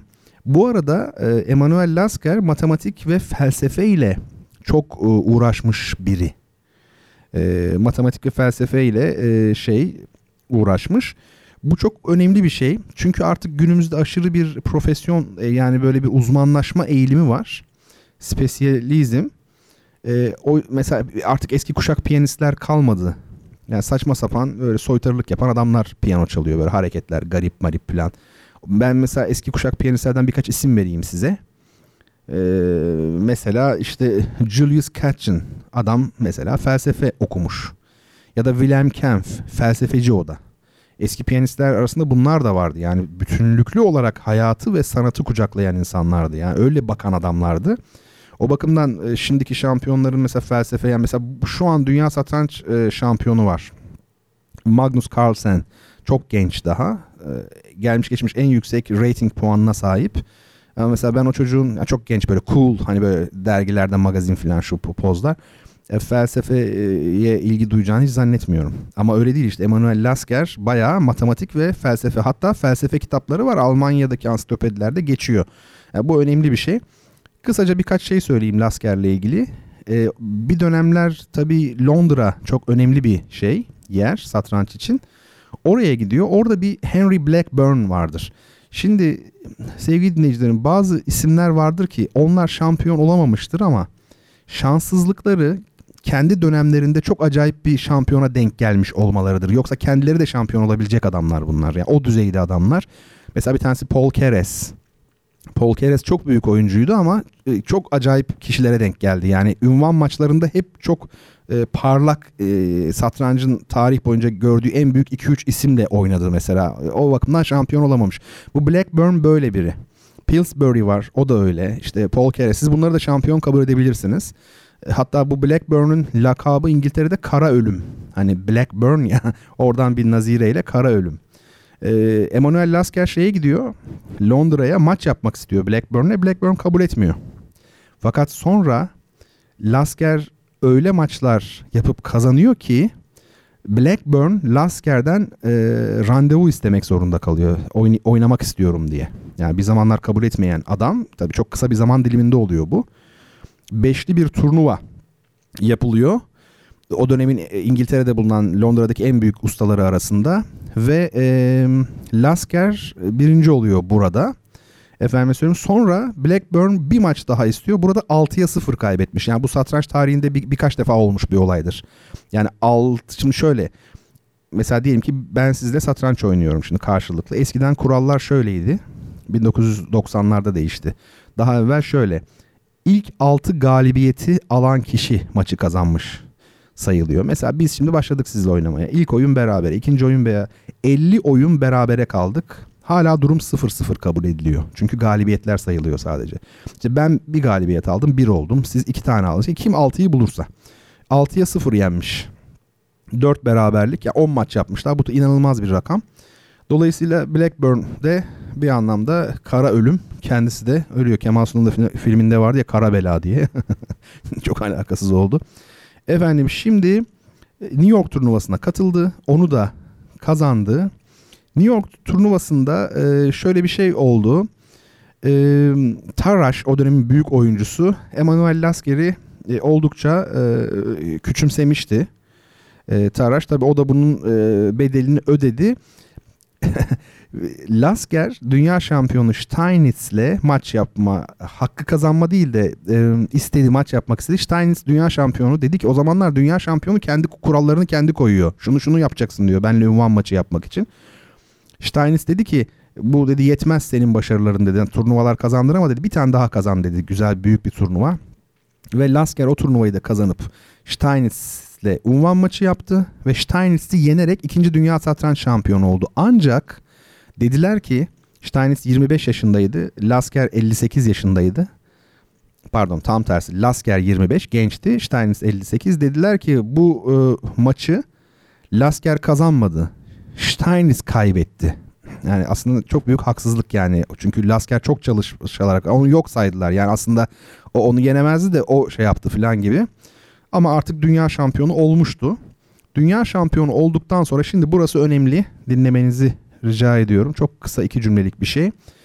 Lasker dünya şampiyonu unvanıyla ilk defa bir turnuvaya nerede katıldı? bin sekiz yüz doksan beş Hastings turnuvası. Bu efsanedir sevgili dinleyenlerim.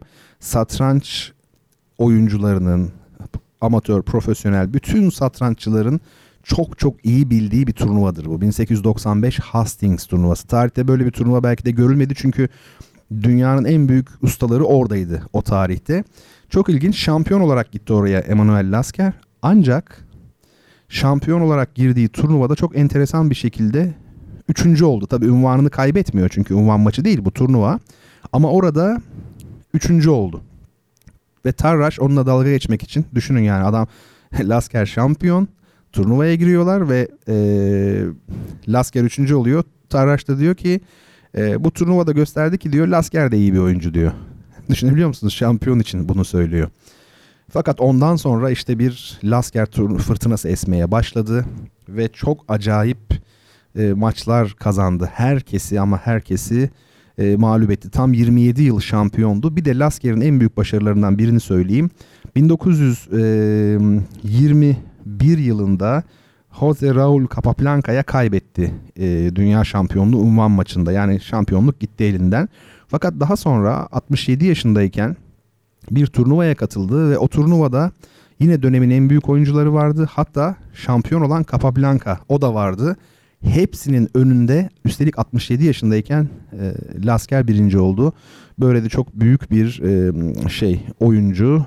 E, onu da anmış olduk. E, Emanuel Lasker ikinci Dünya Satranç Şampiyonu. Fotoğraflarını koydum oraya. Bir tanesi o tek olan zaten kendisi Emanuel Lasker. Ve öbür fotoğraf nedense biraz böyle kesilmiş. Ben aslında onu ayarlamaya çalıştım ama o da Hastings turnuvası. Ben görülebildiğini düşünüyorum. Ortada oturan Emanuel Lasker. Onun solunda oturan, kendisiyle dalga geçen Tarrasch, onun solundaki Wilhelm Steinitz ve Lasker'in bize göre sağındaki de Amerikalı Pillsbury. İşte dünya şampiyonu olup girdiği ilk turnuvada üçüncü oldu demiştik ya Lasker için. O da Pillsbury'de turnuvayı kazanan genç Amerikalı oyuncu. Evet, şimdi azimli bir şekilde satranca devam ediyoruz. Biz... Ee, Bir parça dinleyeceğiz tabii şimdi. Bu parça Talip Özkan'dan. Biliyorsunuz geçen hafta bu biraz halk müziği falan yapalım demiştik. Dinleyelim yani. Çok ihmal ediyoruz diye. E, geçen hafta dinledik böyle bir halk müziği parçası. Nida Tüfekçi'den Allı Durnam. Şimdi de e, Talip Özkan'dan neyi dinleyeceğiz? E, Rumeli Horonu. Kendi yorumuyla. Denizli'li biliyorsunuz Talip Özkan. E, bu arşiv serisi... Kalan müziğin arşiv serisi. Çok güzel e, böyle C D'ler çıkardılar. Bende de var bir epeyce. Zamanında aldığım şeyler bunlar. Ben size şeyi okuyacaktım ama uzun uzun okumayayım şimdi. Melih Duygulu'nun içeride bir yazısı var. Talip Özkan'ı ve Talip Özkan'ın e, müziğini anlatan bir yazısı. Melih Duygulu Mimar Sinan Üniversitesi, e, Mimar Sinan Güzel Sanatlar Üniversitesi Devlet Konservatuvarı'nda öğretim görevlisi. Ee, galiba ben onun bir dersine girmiştim. O da benim bir sem- seminerime mi konferansıma mı bir şeyime geldi. Yani aslında tanışıyoruz da öyle yani uzaktan. Ee, Melih Bey'de genellikle bu tip yorumları var C D kitapçıklarında. Şimdi parçamızı dinleyelim. Talip Özkan'ı da aslında size tanıtmak istiyorum tabii ki uzun uzun. Ee, çok önemli Denizlili bir üstad. Üstadların üstadı. Yani bu isimler var yani işte Nida Tüfekçi, Çekiç Ali, e, ne bileyim e, Neşet Ertaş, işte Talip Özkan. Yani çok çok önemli isimler. Kadri kıymeti pek bilinmeyen bence isimler. Saçma sapan böyle e, modernize edilmiş, ne demekse o, böyle ajitatif halk müziği parçaları veya halk müziği taklitleri dinleyeceğimize hakiki halk müziği dinleyelim. Bu isimleri yayalım yani gençlere, e, örnek bu olsun değil mi? Şimdi e, Talip Özkan'dan Rumeli Horonu dinleyeceğiz. Ben sorumu sorayım şimdi. Kitap hediyeli soru. Bu da Turgut Uyar, Göğe Bakma Durağı. Valla programımız harika. Zaten dinleyici sayımız sınırlı olduğu için bir küçük bir kitaplık yapma şansınız var kendinize, onu söyleyeyim. Ee, peki şöyle bir soruya bakalım. Sorudan evvel sizler bana bir şeyler sordunuz mu? Bir de ona bakalım. Peki.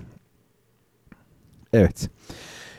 NASA tarafından bundan tam on iki yıl önce uzaya gönderilen, saatte yetmiş beş bin kilometrelik hızı ile bugüne dek üretilmiş en hızlı uzay aracı olan, fırlatıldıktan on yıl sonra asıl amacı olan Plüton'u gözleyip gezegenin yakın çekim fotoğraflarını dünyaya göndermeyi başaran ve bugünlerde Güneş sisteminin daha uzak bölgelerine doğru yol alan uzay aracının adı nedir? Fotoğrafı da var zaten.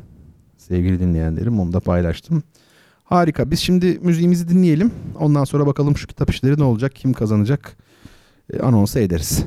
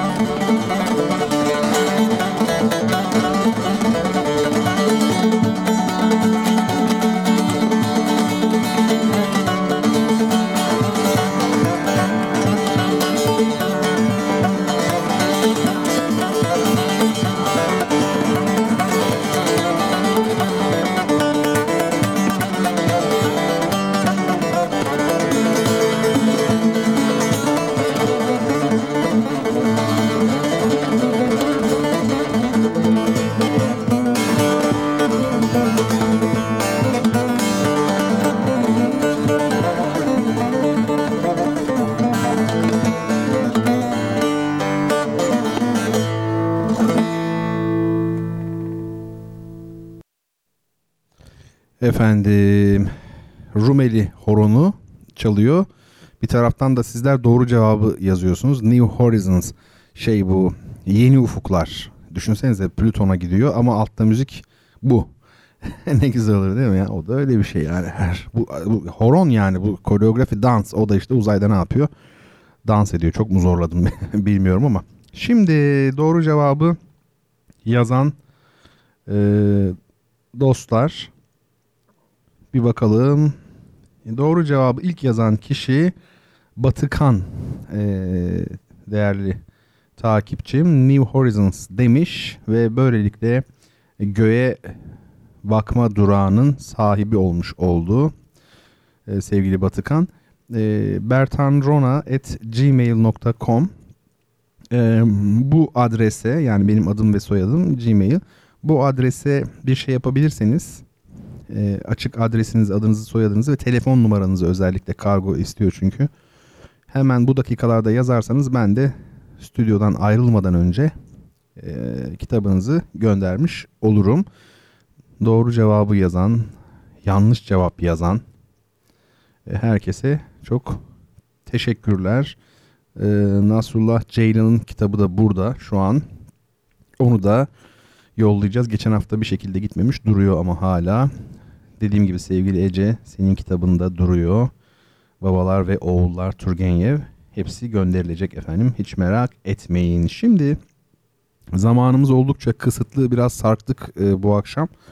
Aslında üst sınırımız açık biraz ama e, özel bir durumdan dolayı biraz toparlayacağım. E, burada şey üzerine konuşmak istiyorum.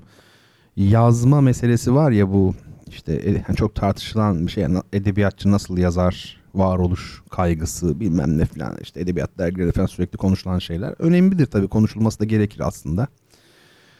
Rilke e, ünlü şair ne demiş biliyor musunuz?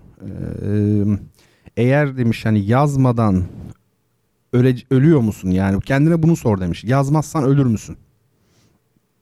E, ve demiş hani yazmazsan e, evet yazmazsam ölürüm diyorsan yaz demiş. Bakar mısınız yani o, bunu diyen, ya ben yazmazsam ölürüm falan diyerek yazan bir adamın samimiyetini siz düşünün yani. Gerçek olmak, sahi olmak o açıdan onun bir şeyi yani, sınaması olmuş oluyor. Ee, benim bir hocam vardı, o da şey derdi, yazmadan duramıyorsan bestecisin kardeşim derdi veya şairsin. Bestecilere de yazma deniyor yani, beste yapma anlamında. Ee, şimdi tabii besteci sürekli çalışır ama şair öyle değildir, konuştuk. Yani şairde biraz yani her gün aynı değildir. Oturup ben şiir yazayım diye şiir olmaz yani, o biraz farklı.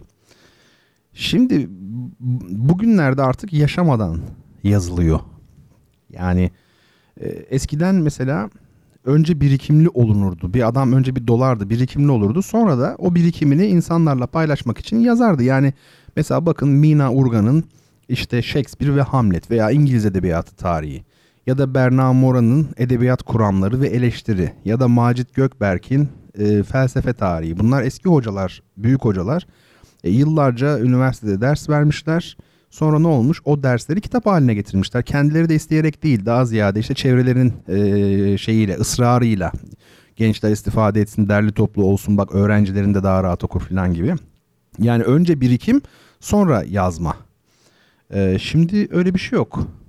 Ö- önce bir yazar oluyorsunuz.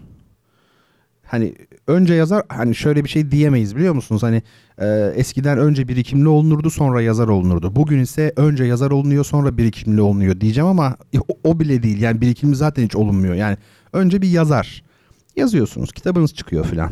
Hani bu ilginç bir şey. İnanın bana, paranız olsun, belli muhitlerin, belli mahfillerin adamı olun. Hemen arka arkaya altı tane şiir kitabı imgelerle dolu filan böyle. Nasılsa kimse anlamıyor. Ondan sonra e, ittire kaktıra birkaç da ödül mödül. Bayağı şair olarak siz de kitaplarda geçersiniz artık. Yani o kadar zor değil bu işler. O hale geldi. O yüzden e, durum vahim. Yani onu söyleyeyim. Proje olarak çıkıyor biliyorsunuz insanlar. E, yani işte Twitter'da e, bir takım programlar herhalde böyle kullanarak... E, takipçiler satın alınıyor, imajından e, işte kuaförün kestiği sakalına, bıyığına kadar, ne bileyim yaptığı saçına kadar inanılmaz bir böyle imaj maker'ı, şusu busu, sonra imza günleri, ben görüyorum bunları, yani inanılır gibi değil. Mesela fotoğraflar paylaşıyor işte, mesela yazar, tırnak içinde yazar, işte okurlarımla diyor işte kitaplarımı imzaladım bilmem ne kitap fuarında falan. Ya okurların yaş ortalaması on bir, on iki, on üç falan böyle. Ee, önemi yok biliyor musunuz? Hiç önemi yok. Ee, hakikaten ya, yani sadece görüntü, pornografi, pornografi sadece görüntüdür demiştik ya, yani e, bu yaşanan e, düzenin adı pornodur yani, kesinlikle öyledir. Tabii şey anlamda, yani biçim olması manasında e, söylüyorum. E, genç arkadaşlarıma söyleyeceğim şey, ben de böyle çok kitapları olan böyle bir yazar yetmiş seksen yaşında gibi değilim e, ama e, bildiğim şeyler var. Siz bakmayın, kitaplarımın yüzde doksanı henüz bilgisayarımın içinde hazır halde bekliyor. Nedense yıllardır hiç istemedim. Hala da şeyim, tedirginim yani. Ayrı bir şey. Ama şunu söyleyeceğim yine genç arkadaşlarıma. İsteyen şeyden kabı kadar doldursun söylediklerimden. Bu adamlara aldanmayın. Bu ekranlarda gördüğünüz adamlara. Bu düzene yenilip de bu tiplere benzemeyin. Bakın ben çok önemli bir şey e, söylüyorum. Siz zaten onlara benzeyemezsiniz. Onlar gibi olamazsınız zaten, ama artık bu defa kendiniz de olamazsınız. Bu nedenle de hiçbir şeye benzemeyen bir böyle ucubeye dönüşürsünüz. Onların kulvarına girmeyin yani. Siz yapama, aşık atamazsınız onlarla zaten. Kendinizi de kaybedersiniz. Onların kurallarına göre oynayamazsınız. Kendiniz olun. E, onurunuzla dik durun. Eğer hani yazıyorsanız. Kitabınız varsın, yayımlanmasın. beş sene sonra yayımlanır. beş sene sonra yayımlanmadı mı kardeşim? on sene sonra yayımlanır. Geçmişin e, büyük yazarları hep ileri yaşlarda veya işte öldükten sonra tanındılar. Ayrıca yahu tanınmak zorunda mısınız? Tanınmasanız ne olur kardeşim? Ciddi söylüyorum, tanınmayın ya. E, bu her alanda aslında böyledir. Hayatın her noktasında e, böyledir. Bakın ben bir itirafta bulunayım. Mesela şimdi her hafta size müzik seçiyorum ya. E, zaten hani popüler olabilmek kaygısıyla böyle bilinen müzikleri çalıyor değilim. Onu biliyorsunuz. E, ama seçtiğim kaliteli müziklerde de bazen bir sıkıntı oluyor. Şöyle bir parçanın mesela bende genellikle birden fazla kaydı oluyor. İyi olanın kayıt kalitesi düşük oluyor diyelim ki. Yani aynı eserin iki yorumu var. Bir, bir tanesi iyi bir yorum ama kayıt kalitesi düşük, ses sound düşük. Öbürü de e, kayıt kalitesi yüksek ama yorumu zayıf. Eee... Yani zayıf derken e, kabalık etmiş olmuyor ama muhtemelen siz bu aradaki farkı anlamayacaksınız. Bak açık konuşayım. E, yorumu böyle çok ayırt edemeyeceğiniz için, ki bu çok normal. Nereden ayırt edesiniz? Yani Mozart çalıyor, iki ayrı orkestra çalıyor. Onu ben anlıyorum. Tamam mı? Ayırt edemeyeceğiniz için de kaydı temiz olan, sound'u iyi olan e, muhtemelen tabii dinleyicinin daha çok hoşuna gidecek. Ama ben ne yapıyorum biliyor musun? Israrla hayır diyorum ya. Sen daha iyi olanı biliyorsun değil mi? Öbürü daha iyi. Bunu seç. Bundan dolayı diyorum insanlar hani seni dinlemeyecekse de dinlemesin diyorum. Ee, bakın bizim işimiz kalabalıklarla değil. Ee, nicelikle değil. Nitelikle. Ee, mesela bakıyorsun şimdi Twitter'da adamın beş yüz bin takipçisi var. Sizler için söylüyorum bunu. Şimdi siz gerçekten o kadar çok insanın o kişiyi takip ettiğini mi sanıyorsunuz? Şey demiyorum ha, program program o işlerden bahsetmiyorum. Satın alma, takipçi, onları demiyorum. Yani diyelim ki hepsi gerçek olsun. Hepsi gerçek hesap. O kişi takip ediyor. Yine de e, bence real anlamda bir takip değil o. Bir kişi kaliteli ve doğru şeyler yazıyorsa zaten o kadar takipçisi olmaz. E, oluyorsa bir sorun var demektir. Yani sayıda, sayı yanıltmasın sizi kesinlikle. Ben tabii beş yüz bin rakamını öylesine söyledim. bir milyon olur, yirmi bin olur vesaire. Yani e, nitelikli birini takip eden e, bin kişi, bin. E, öbür örnekteki yüz bin kişiden çok daha fazla bir sayıdır. İnanın bana, yani bunu emin olarak söylüyorum. Bol keseden attığımı düşünmeyin lütfen. Tabii sonuçta tercih genç arkadaşlarımın, yazan genç arkadaşlarımın. Benim e, kimse üzerinde bir yaptırım gücüm yok. Böyle bir şeye gerek de yok zaten. Asıl olan burada egoyu, ego nefs denilen bu şeyi mümkün mertebe alt ederek insanın kalitesizliğe, ortalama olana, kalabalıklara, niceliğe, sahteliğe, yalana, ne derseniz deyin, yenilmemesi. İşte işin en önemli kısmı da burası zaten. Yani ego ve nefs meselesi hep oraya geliyor. Nefs, nefs, nefs hep e, öyle. E, bir zamanlar demiştim, nefs koçunu kurban edemeyenlerin yaşam koçlarından medet ummaları beyhude bir çabadır demiş idim. Yani o koçu kurban etmek e, lazım. E, büyük e, edebiyatçı olmanın başka türlü yolu yok. Zaten siz isteyerek olamazsınız edebiyatçı. Ya öyle doğdunuz ya da değilsiniz. Bu kadar basit. Hepimiz için, benim için de geçerli. E, toplayayım yavaş yavaş. E, genç yazar adayları: yaşamadan yazmayın, okura yalan söylemeyin. Bertan Rona'dan öğütler. Okula, okura yalan söylerseniz asıl kendinize yalan söylemiş olursunuz. Siz zaten kendinize yalan söylemeden okura yalan söyleyemezsiniz. Önce siz e, kendinize yalan söylersiniz. Önce. Dediğim gibi e, yaşamadan da yazmak yok. İçinizden gelmiyorsa yine yazmayın. İnsanlar okuyacak diye de yazmayın. Siz yazdığınız için onlar okur zaten, merak etmeyin. Yani insanlar okuyacağı için yazmak yerine siz yazın. Siz yazdığınız için onlar okusun. Doğru olan bu. Popüler olmaya kesinlikle çalışmayın. Büyük bir tuzaktır. Ve şimdi çıtayı yükseltiyorum. Bertan Rona çıtası bu. Buradan da ilan ediyorum. Ben kendim de yapmazsam bana da sen sahtekarsın deyin. Ödül almayın. Yarışmalara katılmayın. Hiçbir yarışmaya. Bunu yapabilir misiniz bilmiyorum yani. Bunları yapanlara bir şey demeyeceğim yani. O ayrı dava da. Ben kendi inandığım değerleri anlatıyorum. Yap, ya size uyanları alın işte. Ödül almayın. Yarışmalara katılmayın. Size maymun muamelesi yapmalarına izin vermeyin. Bu tip ortamlar soytarılık ortamlarıdır. Asla izin vermeyin. Edebiyat ciddi iştir. Ağırlığını, sorumluluğunu taşımaya çalışın. Ve edebiyata ihanet etmeyin. Son sözüm budur. E, boşuna konuştuğumu da biliyorum. Çünkü benim dediğim yolda yürümeyecek olan benim bu sözlerimle yolunu değiştirmez. Beni anlayacak adamın da bu sözlere zaten ihtiyacı yoktur. O zaman neden konuştum? Hayat tek kişilik bir oyundur da ondan konuştum. Neyse, büyük sözler, boyumdan büyük sözler ediyorum yine. E, bunu ancak bir müzik paklar. Değil mi? Şey demiş ki Hipokrat, e, merhemin iyi etmediğini bıçak iyi eder, bıçağın iyi etmediğini ateş iyi eder, ateşin iyi etmediği iyileştirilemez, iyi edilemez demiş. Bu da e, yine sevgili Duygu'ya bir hediye olsun. Son cümle birdenbire aklıma geldi diyor ya, dedim yani bunu ancak bir müzik paklar diye, ateş paklar bunu da, bu sözleri.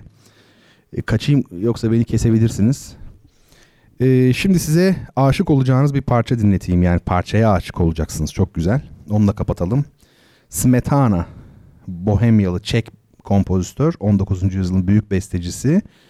Ee, onun Vltava adlı bir eseri var. Bedrich Smetana'nın Viyana Filarmoni çalıyor. Orkestra şefi Herbert von Karajan.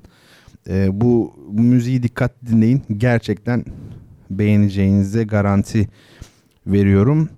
Efendim haftaya öyleyse e, şimdi dağılıyoruz. Haftaya tekrar saat onda gece buluşuyoruz. Kendinize e, iyi bakın. Hepinizi hürmetle, muhabbetle selamlıyorum. Allah'a emanet olun.